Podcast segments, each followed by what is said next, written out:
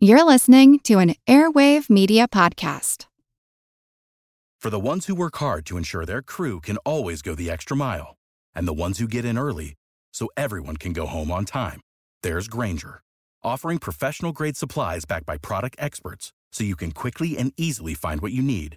Plus, you can count on access to a committed team ready to go the extra mile for you. Call, clickgrainger.com, or just stop by. Grainger, for the ones who get it done.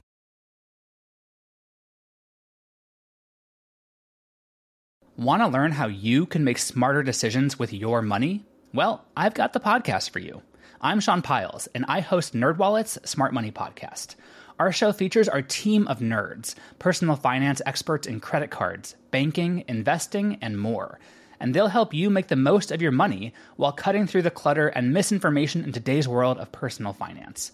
You'll get clarity on strategies to help you build your wealth, invest wisely, shop for financial products, and plan for major life events. Listen to NerdWallet's Smart Money Podcast wherever you get your podcasts.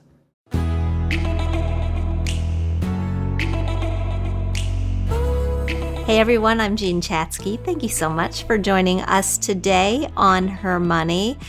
We're almost a year into the pandemic now. I know that many of you listening have lost jobs, or you've had your hours at work reduced, or maybe a layoff didn't impact you yourself, but your spouse or your partner, and that had the impact of throwing your household finances into disarray. About 10 million of the 22 million Americans who lost jobs during COVID are still unemployed. And if that's you, then I want you to know that everyone here at Her Money is rooting for you. And I also want you to know that there is hope. That's what today's show is all about because despite the down economy, despite record unemployment, thousands of companies are hiring. They are hiring right now. And if you still have a job, because in some cases your company may be doing better than ever, You've likely spent the last year making yourself indispensable to your team. But maybe your work during the pandemic has made you realize definitively that it's time for a change and you're looking to make a move. No matter where you fall on the spectrum, someone who is out of work and looking, or someone who has a job and looking, or someone who looks just because you always are looking. Today's show is for you. I am joined by Dorianne St. Fleur. She is founder and CEO of Your Career Girl, which is a digital career development agency for women of color. She is the creator of the career development podcast Deeper Than Work and founder of the Ambitious Women of Color in Corporate America Facebook group. She has more than 15 years of experience in HR, diversity, and inclusion in companies like Google and Goldman Sachs. And today she is going to walk us all through the best strategies for landing a new job and why we shouldn't let the current market or the thought of onboarding in a remote environment hold us back. Dorianne, welcome. Thank you so much, Jean. Thank you so much. I'm excited to be here. I'm excited for this conversation. So, I've got a husband who found his way into HR through a very, very circuitous route. How'd you get there? What, what first interested you about this field? Yeah, I always love answering this question. It so wasn't something that when I graduated college, I thought, oh, I'd be in HR. It happened that I was in operations, is where I started my career, and just kind of was going through the motions, doing well and getting promoted, all that good stuff that we love uh, our careers to, to embody. And I came to a point where I wanted to just do something different. I went to undergrad for psychology, I got accepted into Columbia's graduate school psychology program, I, I thought I would be doing therapy. But here I am on in Wall Street and I am doing operations and supporting these traders. This is not what I thought I would be doing. And so I'm a lifelong learner. And so I just took a couple of classes at NYU um, around intro to HR management. I still to this day don't know why I picked that topic. And when I got into the class, I realized that HR is more than just hiring and firing. Who knew? It's actually about supporting employees through the life cycle at work, career development, a little bit of therapy, if I do say so. um, and I was hooked. And so I created a plan to transition from the operations work that I was doing into HR. That was back in 2009, 2010, and I've never looked back you were doing this work at the sort of companies that many people just dream of being able to put on their resume. What inspired you to leave and start your own company? This has been years in the making. So when I started Your Career Girl, it was back in 2015, and it was I was doing the side hustle thing, which I you know I love that that season of my life, and I wanted to start this uh, company because there's a gap in providing really actionable career development advice that's not about just putting your head down and people will notice you, but about taking charge and dominating the corporate world. There was a gap for women and then specifically for women of color. And I wanted to fill that gap. I'm a high achiever, and if there's a problem that needs solving that I can't find a solution to, then I'm going to solve it myself. And literally, the idea just popped into my brain. You have this HR background, you have this psychology background, you're doing all this stuff for your friends and family around resumes and having difficult conversations. Why not try it out? And so I did that, and things progressed. And every year we've just gotten bigger and more, helping more women and big wins that they've been having in their career.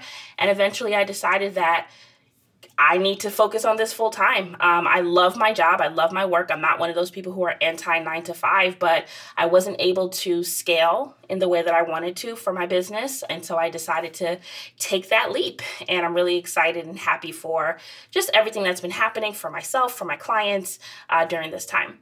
What services does your career girl offer today? Yeah, so our mission is really to eliminate the pay, leadership, and success gap for women of color in the corporate world.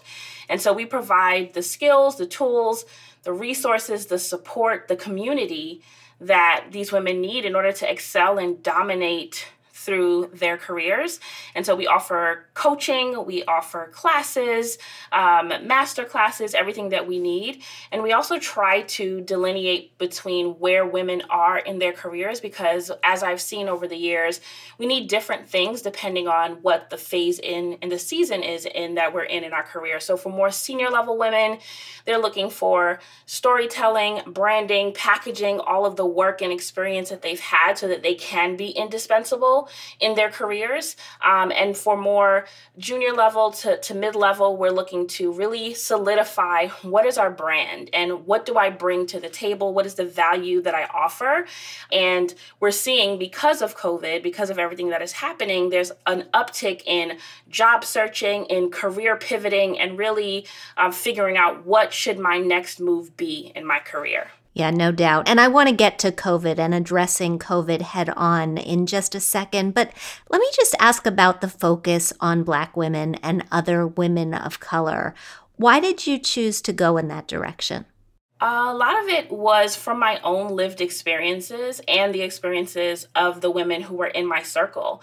We are ambitious, high achieving, right? We want to make it to the C suite. We want to have these large teams, but we didn't feel like we were getting the support that we needed. I know in my own career, there were seasons where I, I like I can't get a mentor, I can't get a sponsor, I can't get someone to really stand behind me and advocate and amplify the work that I'm doing. And when I was looking for my own career coach during that time, I wasn't able to find a coach that could really understand the nuances of what it means to be a black woman in corporate in these companies that are heavily male. You know the leadership team is white straight white male and what that means and what that looks like. And i just didn't feel like there was anyone who looked like me who could who understood what i was going through. And so I wanted to fill that gap. And so I wanted to really be that beacon of support and hope for the women who could relate to the situations that I was dealing with. And as things progressed, the specific nuances of Black women who come to us and say, I'm dealing with microaggressions at work, or uh, when I try to stand up for myself, I'm getting advice, I'm Googling advice or listening to podcasts about speaking up and standing up. But when I do it, I'm being told I'm angry. I'm being told that I'm, you know, unprofessional. So how do I navigate that? So our career advice really started to get nuanced and specific around what does it mean not only to be a woman in corporate, but a woman of color in corporate because there are quite frankly specific issues and challenges that we deal with and navigate than white women deal with in the workplace. We all are having to overcome barriers and challenges, but there are some specific ones based on our race. Oh, we are going to get so tactical and so practical. I, I can't wait, but I promised COVID. So, what has COVID done to the job market head on? How rough is it out there for people who are looking to land something new? It's rough with uh, some glimmers of hope is how I'll, I would the, the headline will be. So based on what the unemployment rate was, if we think back in December, the rate was about 6.7% in December. Of that percentage, 9.9% of that were black workers, 9.3% were Latin workers, and 6% were white workers. And so we see the disparities just in that unemployment that as you look at people of color, that rate is higher.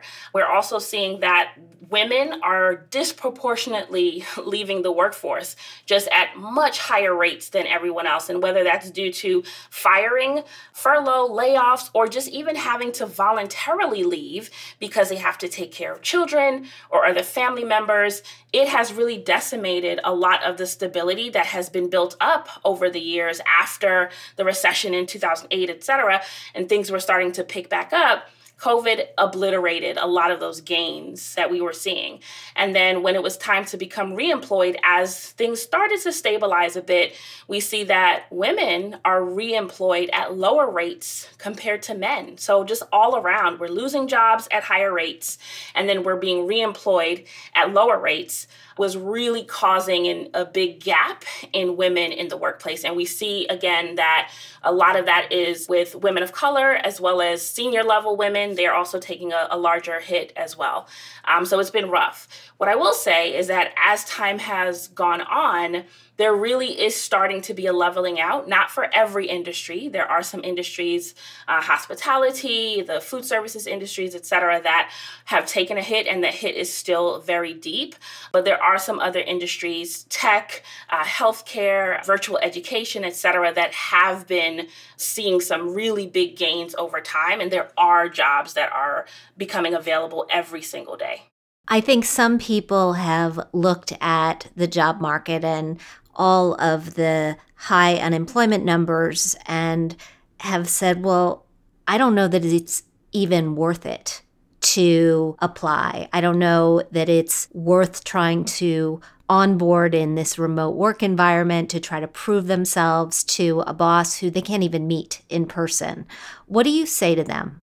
The first thing I'll say before we even talk about like strategies and what to think about is really to check how you're thinking about this situation. I'm a very big believer in having a growth mindset. There's a book by Carol Dweck called Just Mindset. She just comes out and says just mindset. And she talks about the difference between a fixed mindset and a growth mindset. And a growth mindset is where you think and you believe that things can shift and nothing is definitive. And so while yes, I've just named some stats, it's it's been rough. If we just say say it's not worth it, I'm not to do it, it's remote, what's the point? Then that's going to be more of where we're going to be headed. We not we're not going to have creative ideas. We're not going to think about how can I overcome whatever barriers are there. When there's a growth mindset, it's this may be what it looks like now, but let me think about what I can do. How can I what is the silver lining? What are the the positive aspects of the situation that I can use to work at my advantage? And so I would say to really think about how you're approaching what's happening right now and how you're thinking about this market. While it is more challenging to build relationships in a remote way than it would be in person, there are companies who are doing the work to create inclusive environments, to really onboard people in ways that make people feel like you're a part of the team, that you belong here. And I've even heard some of my clients say, wow, I like even over the course of this time, I actually feel closer. I'm starting to feel closer to my boss and to the people I work with because they're being deliberate about building relationships. So it's absolutely possible. There are things that both you and the employer need to do to build those relationships, but it's possible. And so the first thing is to even believe it's possible so that you can look for ways to make it work for you. I'm a big believer in controlling the things that you can control, which means your own mindset and not your boss's mindset, for example. So if you know that you have not had this sort of growth mindset, this belief in the possible, what's the easiest switch to flip to get it? Yeah, the easiest thing, and I love what you said about con- what can you control. And so think about what about this remote situation am I you know, hesitating about. What do I think is going to happen? Is it that I think that, you know, we won't be able to forge a relationship? Is it I think, what is it? And think about what are the one or two things that you can do to shift that. So for one of my clients, her big thing was, I'm going to be new here. I'm going to be starting here. My manager has said that she doesn't necessarily want us to be meeting every week and doing all of these sorts of things, but I feel like I need to build a relationship with her. And so we crafted a plan to think about all right, if your manager's not ready for weekly meetings, for whatever that's the culture, that's how she feels, then what are ways that you can embed the small talk into things that are already happening? What are ways that you can connect with your manager about the weekend or a movie or what you're binge watching on Netflix to start to build that rapport? Finding those small things and how you show up so that you can start to build those relationships and understand that it's going to take time. So I'd say focus in on what is that one or two things that you feel is not the same because it's remote and think about what can I do? What can I control to shift that narrative, to shift that relationship where I am right now? Spring, is that you? Warmer temps mean new Allbirds styles. Meet the Superlight Collection, the lightest ever shoes from Allbirds, now in fresh colors. They've designed must have travel styles for when you need to jet. The lighter than air feel and barely there fit make these shoes some of the most packable styles ever. That means more comfort and less baggage. Take the super light tree runner on your next adventure. Its cushy, lightweight foam midsole supports every step, and the extra outsole traction gives you the grip to just go for it. The eucalyptus fiber upper adds next level breathability to keep you going all day. Plus, the super light tree runner is comfortable and ready to go right out of the box. So, what can you do in a super light shoe? What can't you do is the better question. And because they're super packable, the real question is where are you taking them? Experience how Allbirds redefines comfort. Visit allbirds.com and use code SUPER24 for a free pair of socks with a purchase of $48 or more. That's A L L B I R D S.com, code SUPER24. Without the ones like you, who work tirelessly to keep things running, everything would suddenly stop Hospitals, factories, schools, and power plants, they all depend on you. No matter the weather, emergency, or time of day, you're the ones who get it done. At Grainger, we're here for you with professional grade industrial supplies. Count on real time product availability and fast delivery. Call clickgrainger.com or just stop by. Grainger for the ones who get it done. I'm talking with Dorianne St. Fleur, founder and CEO of Your Career Girl, which is a company that offers resources and support for women of color looking to propel themselves into thriving careers.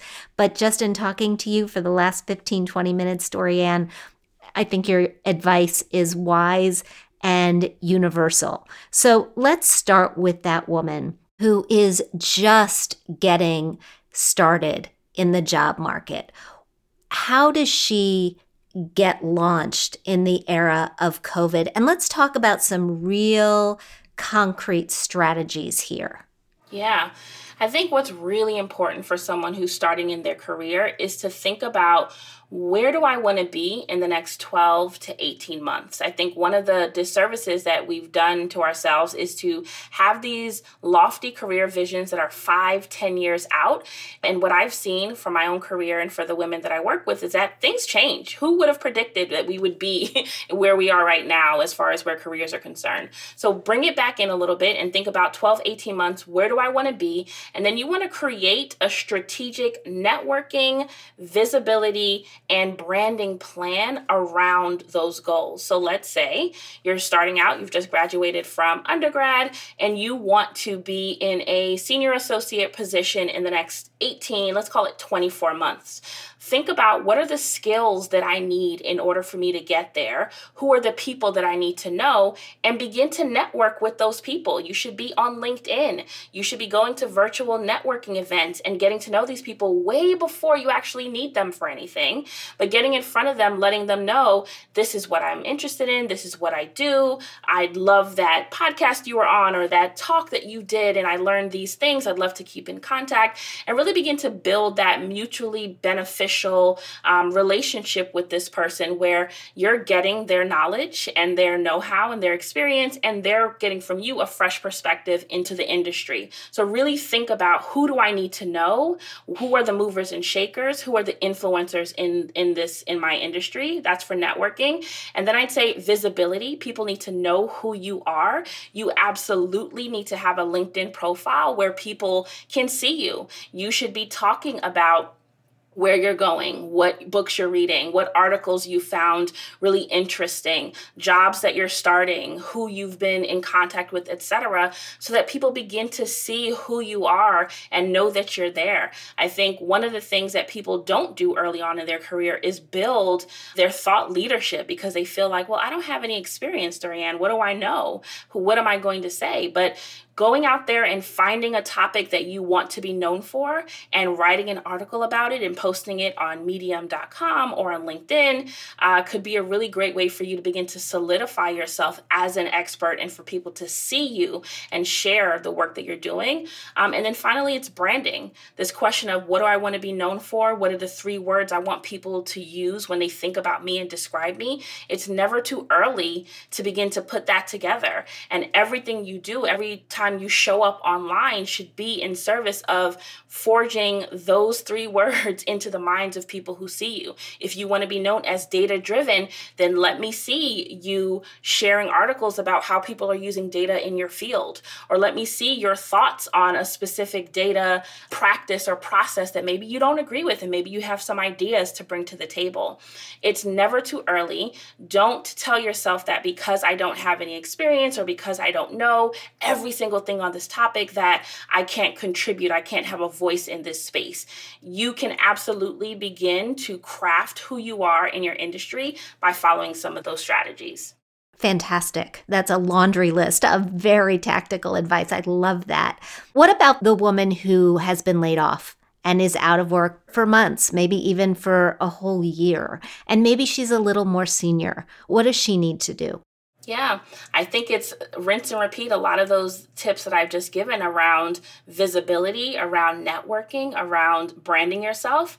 Um, and I'd say to really double down though on the thought leadership aspect of it, that you are an expert, right? You're more seasoned in your career. You've done things. Remind us of what you've done. So when I worked at X, Y, and Z, we worked on this project. Um, we the three takeaways that we had about this that we did were X, Y, and Z. I love continuing to to work to do this work. I love projects that allow me to make this impact.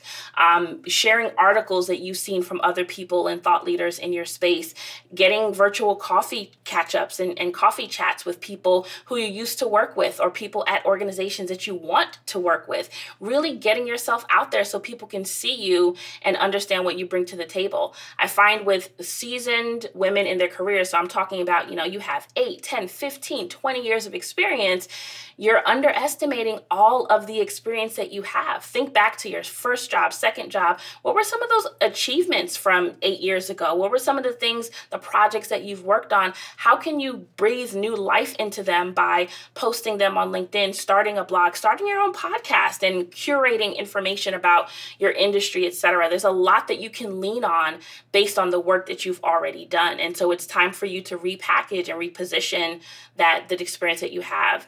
And I'd say one thing about for those who've been laid off who want to re-enter the workplace is really thinking about how you even position your time off of work.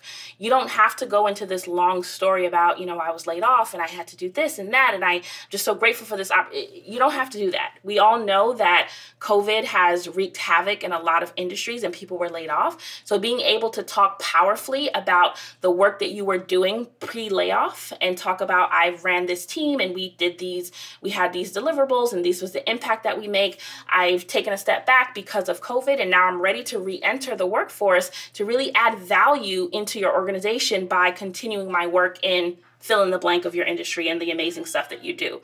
It's really about packaging and positioning the value and the impact that you bring to the table. There was a study recently put out by the board list that found 34% of men working remotely with children at home have received a promotion during the pandemic.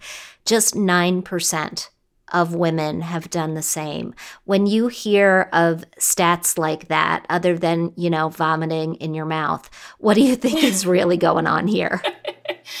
a lot of it, it boils down to the the age old stereotypes around what women should and should not be doing. There's this unspoken expectation that women are supposed to take care of the home and the kids and do all those things. So when we do that, it's not sensational. Whereas for men, it's seen as an add-on to to what they do. So if you're taking care of kids and you're working, oh my gosh, you're able to multitask and juggle all these competing priorities. It sucks. It really really sucks. There's just assumptions. It totally sucks. right? So what do we do? What I mean, what do, we are not only taking care of the kids and doing our jobs, we're doing, and we've talked about this before on the show, most recently with Eve Rodsky, we're doing all the housework. So how do we get promoted? How do we sing our own praises in a way and address women of color as well as women overall here? How do we sing our own praises while not appearing to be aggressive or any of those other negative stereotypes that you talked about at the top of the show? Yeah. Well, first, it's important that we can't control other people's outcomes. So, if I'm going to speak up for myself and set boundaries for myself, if you, mm, boss, want to take that as aggressive, I can't necessarily do anything about it. I think we do ourselves a disservice when we're trying to, well, I want to speak up, but I don't want to seem this, I don't want to seem that, right? People are going to do what people do. What I will say is that it's important for you to stay ahead and be proactive about how you set the tone and the narrative for the work that you do. Have direct conversations about your expectations for the work that you're doing, for the amount of time that you'll be spending going into your boss's virtual office and talking about, you know, these are the projects that I'm working on right now. And based on the priorities for the team and the organization, this is the help that I need. These are the resources that I need. Or reminding your boss about this is what I I've done over the past quarter. I've accomplished this, this, and this, and reminding them of the work that we're doing, even with everything else that's going on. I think thinking that people are going to give us a pat on the back and we're going to get those promotions like the men are doing for the same thing,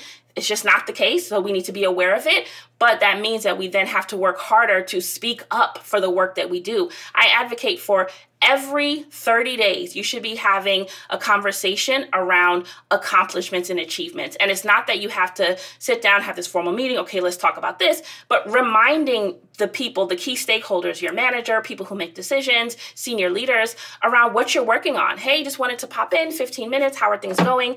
Awesome. Um, I'm not sure if you knew, but I've been working on this project. We've had some really great wins. Just wanted to make sure that you were aware of what was going on. You need to write your story. You need to tell people about what is it that you do and what it is that you have achieved. They're not just going to see it. They're, you don't just put your head down and people notice it. You have to speak up in a way that's going to do this.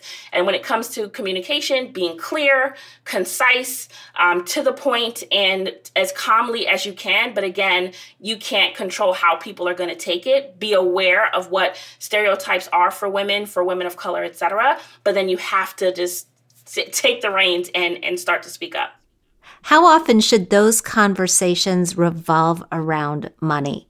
I mean, we know the wage gap is still demoralizingly large and even worse for Black women and other women of color. How often do we need to ask for more in order to start closing it? Yeah, I think there's some very key. I don't like to say do it X amount of times, right? So I won't give you that number. But I will say there are specific times in your career where you absolutely should be having these conversations. So anytime you are being promoted, we need to talk about money.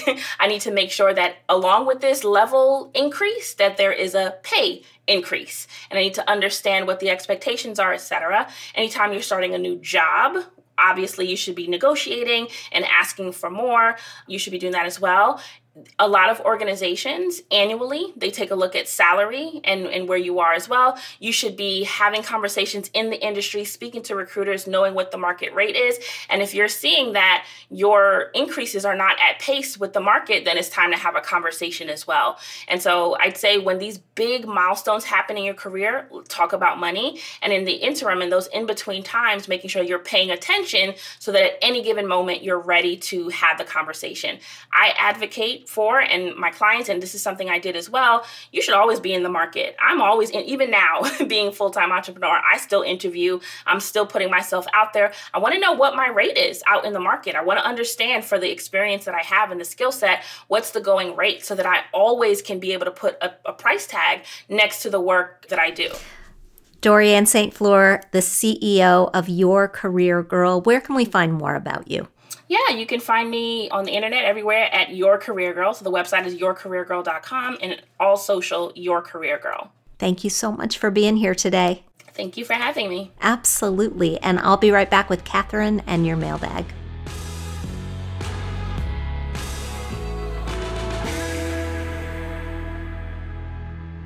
And her money's Kathryn Tuggle joins me now for your mailbag. Hey, Kathryn. Hey, Jean. Doing all right? Yeah, I'm doing okay.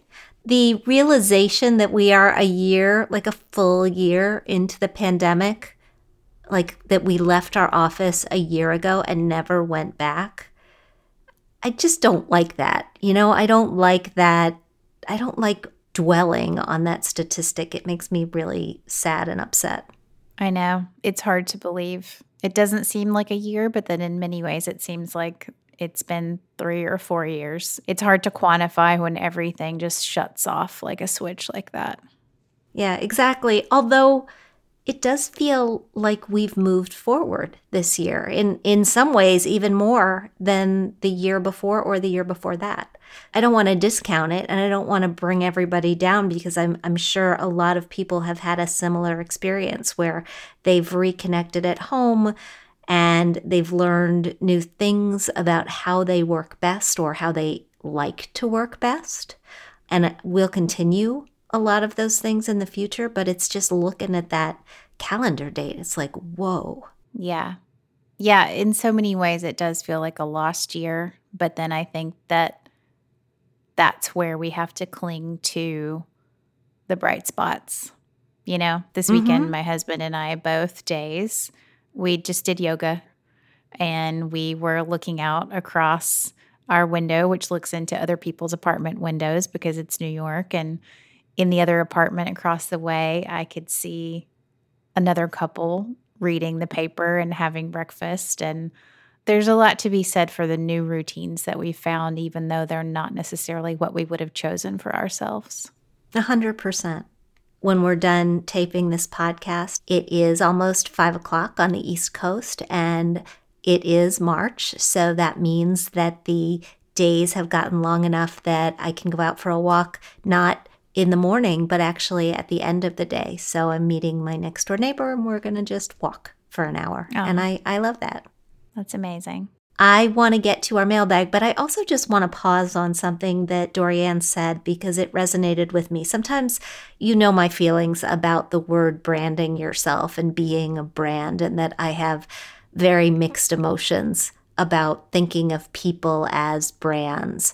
But I really liked what she said about think of those three words that you want somebody to think of when they think of you and how are you telegraphing that to future employers but i would say to current employers as well or to the world at large like we we it's really thinking about making that impression over and over and over again i don't know that really resonated with me yeah it's so true when we think about the repetition of who we want to be in our own personal lives. You know, that's important. I had a college professor who said to me once, he, he was a creative writing professor, and he said, Whatever you do, do it first thing in the morning, and the rest of the day, you'll know exactly who you are.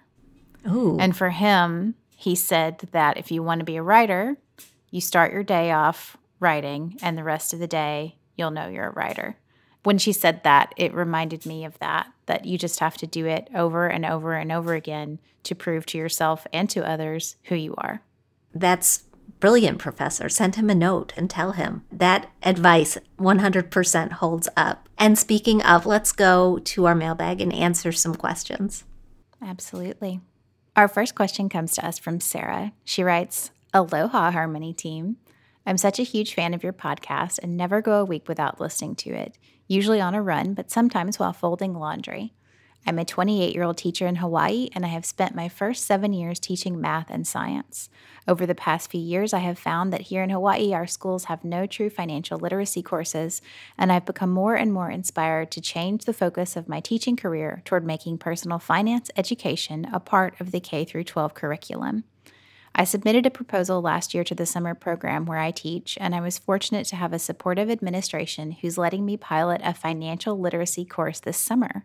However, now we are quickly approaching its start, and I'm very overwhelmed with creating this new class from scratch and making it engaging for students. My question is Do you have any student friendly resources that you can point me to?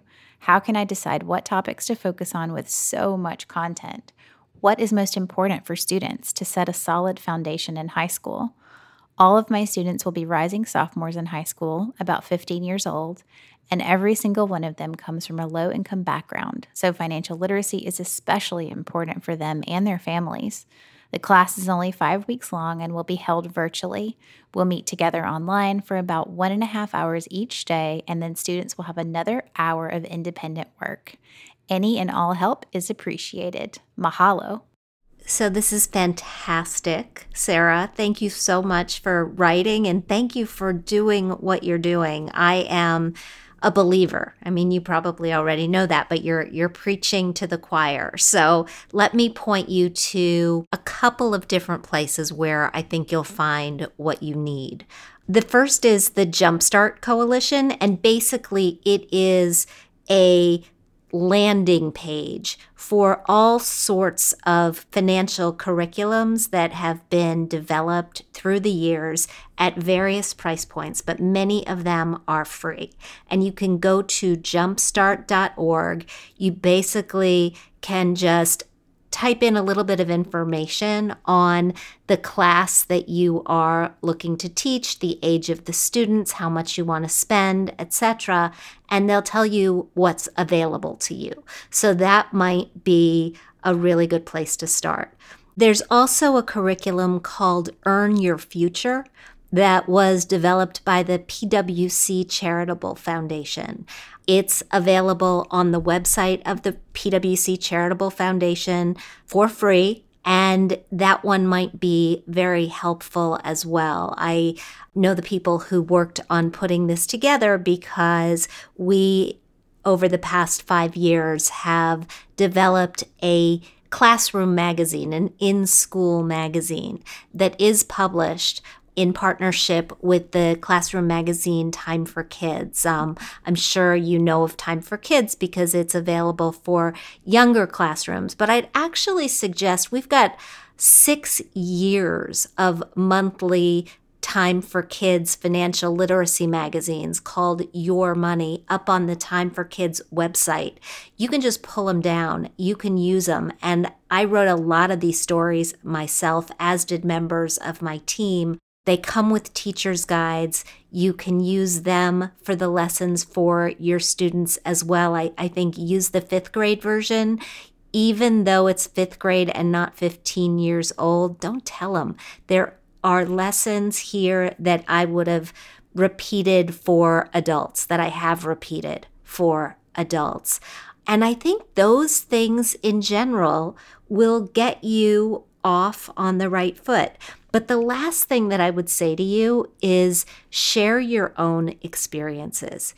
Your students want to hear about managing money in real life. And at 28 years old, you're really close to the experiences that they want to have going to college, buying a car, renting their first apartment, getting a credit card, building credit.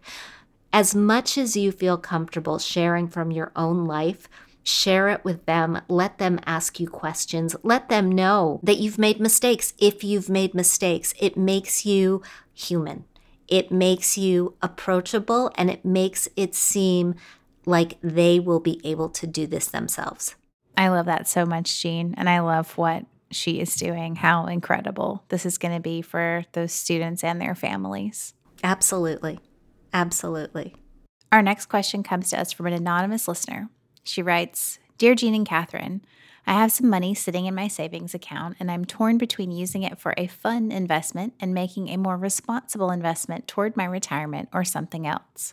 I'm 40 years old, and though I have had a number of excellent jobs in my preferred career, I've not focused on saving for retirement.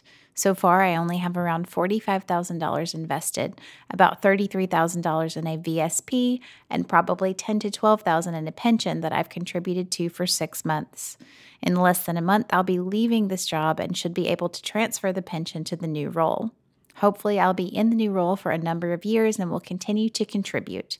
My net salary is in the low $100,000. I bought an apartment in Brooklyn, New York in 2015, and I've refinanced my mortgage of about $160,000, which included paying off some of my student loans. My remaining student loans are $20,000, and I'm hoping that they will be canceled or forgiven at some point in the near future. I have about $20,000 in emergency funds, which should cover me for about six months, and I have around $25,000 in additional savings. My wife and I have fallen in love with an area of Mexico where real estate happens to be very affordable, and we're seriously thinking of buying a piece of land that would cost around $25,000, including taxes, legal fees, etc. Our idea is to buy in cash now, and in a year or two, borrow a little money to build something on that land. We would aim to stay there as often as possible, but would also love to rent it out for some additional income. Should we make this fun investment, or should I put that money towards something resembling retirement savings? I'm excluding my wonderful wife from most of this financial narrative as our finances have not yet been fully merged, and at the moment I'm the primary earner as we've recently moved from my job and she was not able to work remotely in her job for about half the year. So far, I've been able to cover most of our costs with her filling in the gaps here and there, so I'm not particularly worried about having that extra $25,000 as a backup in my emergency savings. I'd love to hear your advice and thank you for your excellent podcast. We often binge listen on long car rides. Thank you and all the best. Thank you so much for writing. I've got to say, I'm a little worried. I'm worried because of the number of times the word hope is in this letter. Hopefully, you'll be able to continue to contribute to the pension. Hopefully, your student loans will be forgiven. Hopefully, your wife will be able to get back to work in her job. There's too much hope in this and not enough planning for me. I would not go down the road of buying real estate in this piece of Mexico right now. I think it is a speculative, sounds pretty speculative to me, but even beyond that, when you buy a piece of land to build on it at some point in the future, you're carrying a debt that is just going to get larger and larger and larger as you look to put an actual dwelling on that piece of land. And then you have to deal with maintenance and you have to deal with upkeep or paying somebody to manage it when you bring in renters and finding renters in the first place. It sounds to me a little like a little like Fantasyland. So what would I do with this money instead? I probably would put it toward retirement when you look towards retirement and the retirement benchmarks that we talk about often on this show, by the time you hit your 40s, you want to have about three times your annual income put away for retirement, and you're not even close. which is not to say that you can't make up ground. You you absolutely can make up ground. You just have to focus on making up that ground. And as you go through that process, figure out what retirement actually looks like for you and what it will cost you to live in retirement. If you think that you're going to spend your retirement not in pricey Brooklyn, but in cheaper Mexico, you may be able to aim for a lower number. But I, I want you to be aiming for something, and I want you to be aiming for that something fairly actively. Now, let me just make one last point here, and it could throw my calculations and criticism um, out of whack a bit. The apartment that you bought in Brooklyn in 2015, where you only have a mortgage of $160,000, I know what apartments in Brooklyn cost this could be a very valuable piece of real estate. You could be sitting on a substantial nest egg in your apartment and you haven't included it in these calculations. If that's true, that's absolutely something to consider. But unless you're, again, planning on selling it when you enter retirement and cashing out and using the money to fund your retirement, it does need to pay it does need to play a role in the picture. So I would say no right now to the place in Mexico, which certainly doesn't mean that you can't go there. It certainly doesn't mean that you can't vacation there. It just means you do it Airbnb style for a little while until you've gotten your retirement savings on track. And I hope that you keep listening to the podcast after that advice. Thank you so much, Jean. That's good advice. Well, I hope so. It's tough advice. It's a little tough love, right? I mean, I know that that's what we do sometimes. We tell people things that they don't want to hear. And I would have loved to say, yes, go buy the place in sunny Mexico, have a wonderful time, enjoy yourself. But it just doesn't shape up to point me in that direction right now. Right. And I think real estate is always a great investment, but I also really have taken to heart those retirement benchmarks that you so often share, Jean, because I don't think that they can steer you wrong. No, I don't think so either. And uh, we have to keep in mind that real estate is illiquid. And yes, we're in a market right now where, depending on where you live, you may be able to sell your place of residence very quickly, but other places are, are sitting and they're sitting for a lot longer than, than they were expected to. Absolutely. Thank you so much, Jean. Thank you. And thanks, guys, for writing. In today's Thrive, how to ask for a promotion now, yes, in the middle of a pandemic. If you're employed, chances are you have been working harder than ever these last 10 months. And now is not the time to hide in your career. It's the time to propel it, as we just heard from Dorianne. While it may feel awkward to bring up your career growth during such an uncertain time, it's important to keep communication open with your employer and find out what it's going to take for you to get to your next level because guess what? You don't get what you don't ask for. At hermoney.com this week, we've got a rundown on how to approach your boss during this time. A few of our favorite ideas include presenting ideas that have value. An ideal conversation about a promotion is not only about what you have done, but what you can do for the company. Get clear on ideas for future projects, action plans, and additional areas where you can help. Also, get creative on new responsibilities that you can assume which will add value. Then, carefully plan your conversation. Remember, it's all about what you can do for the company, not the other way around. You also need to be smart and reflective of what's going on in your organization.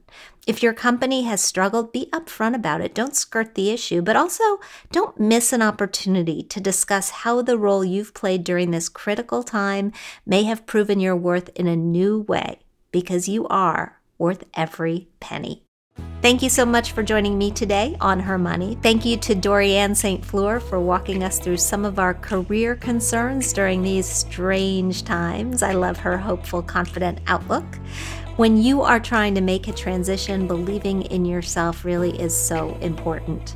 If you like what you hear, I hope you'll subscribe to our show at Apple Podcasts. Leave us a review. I looked on the site the other day and I saw we are closing in on a thousand reviews. Who's going to be the one that gets us over that number?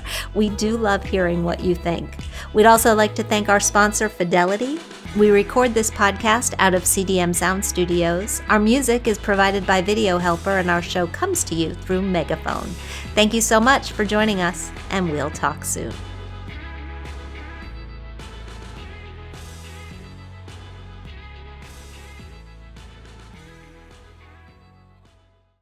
Spring, is that you? Warmer temps mean new Allbirds styles. Meet the Superlight Collection, the lightest ever shoes from Allbirds, now in fresh colors. These must have travel shoes have a lighter than air feel and barely their fit that made them the most packable shoes ever. That means more comfort and less baggage. Try the Superlight Tree Runner with a cushy foam midsole and breathable eucalyptus fiber upper. Plus, they're comfy right out of the box. So, what can you do in a Superlight shoe? What can't you do is the better question. And because they're super packable, the real question is where are you taking them? Experience how Allbirds redefines comfort.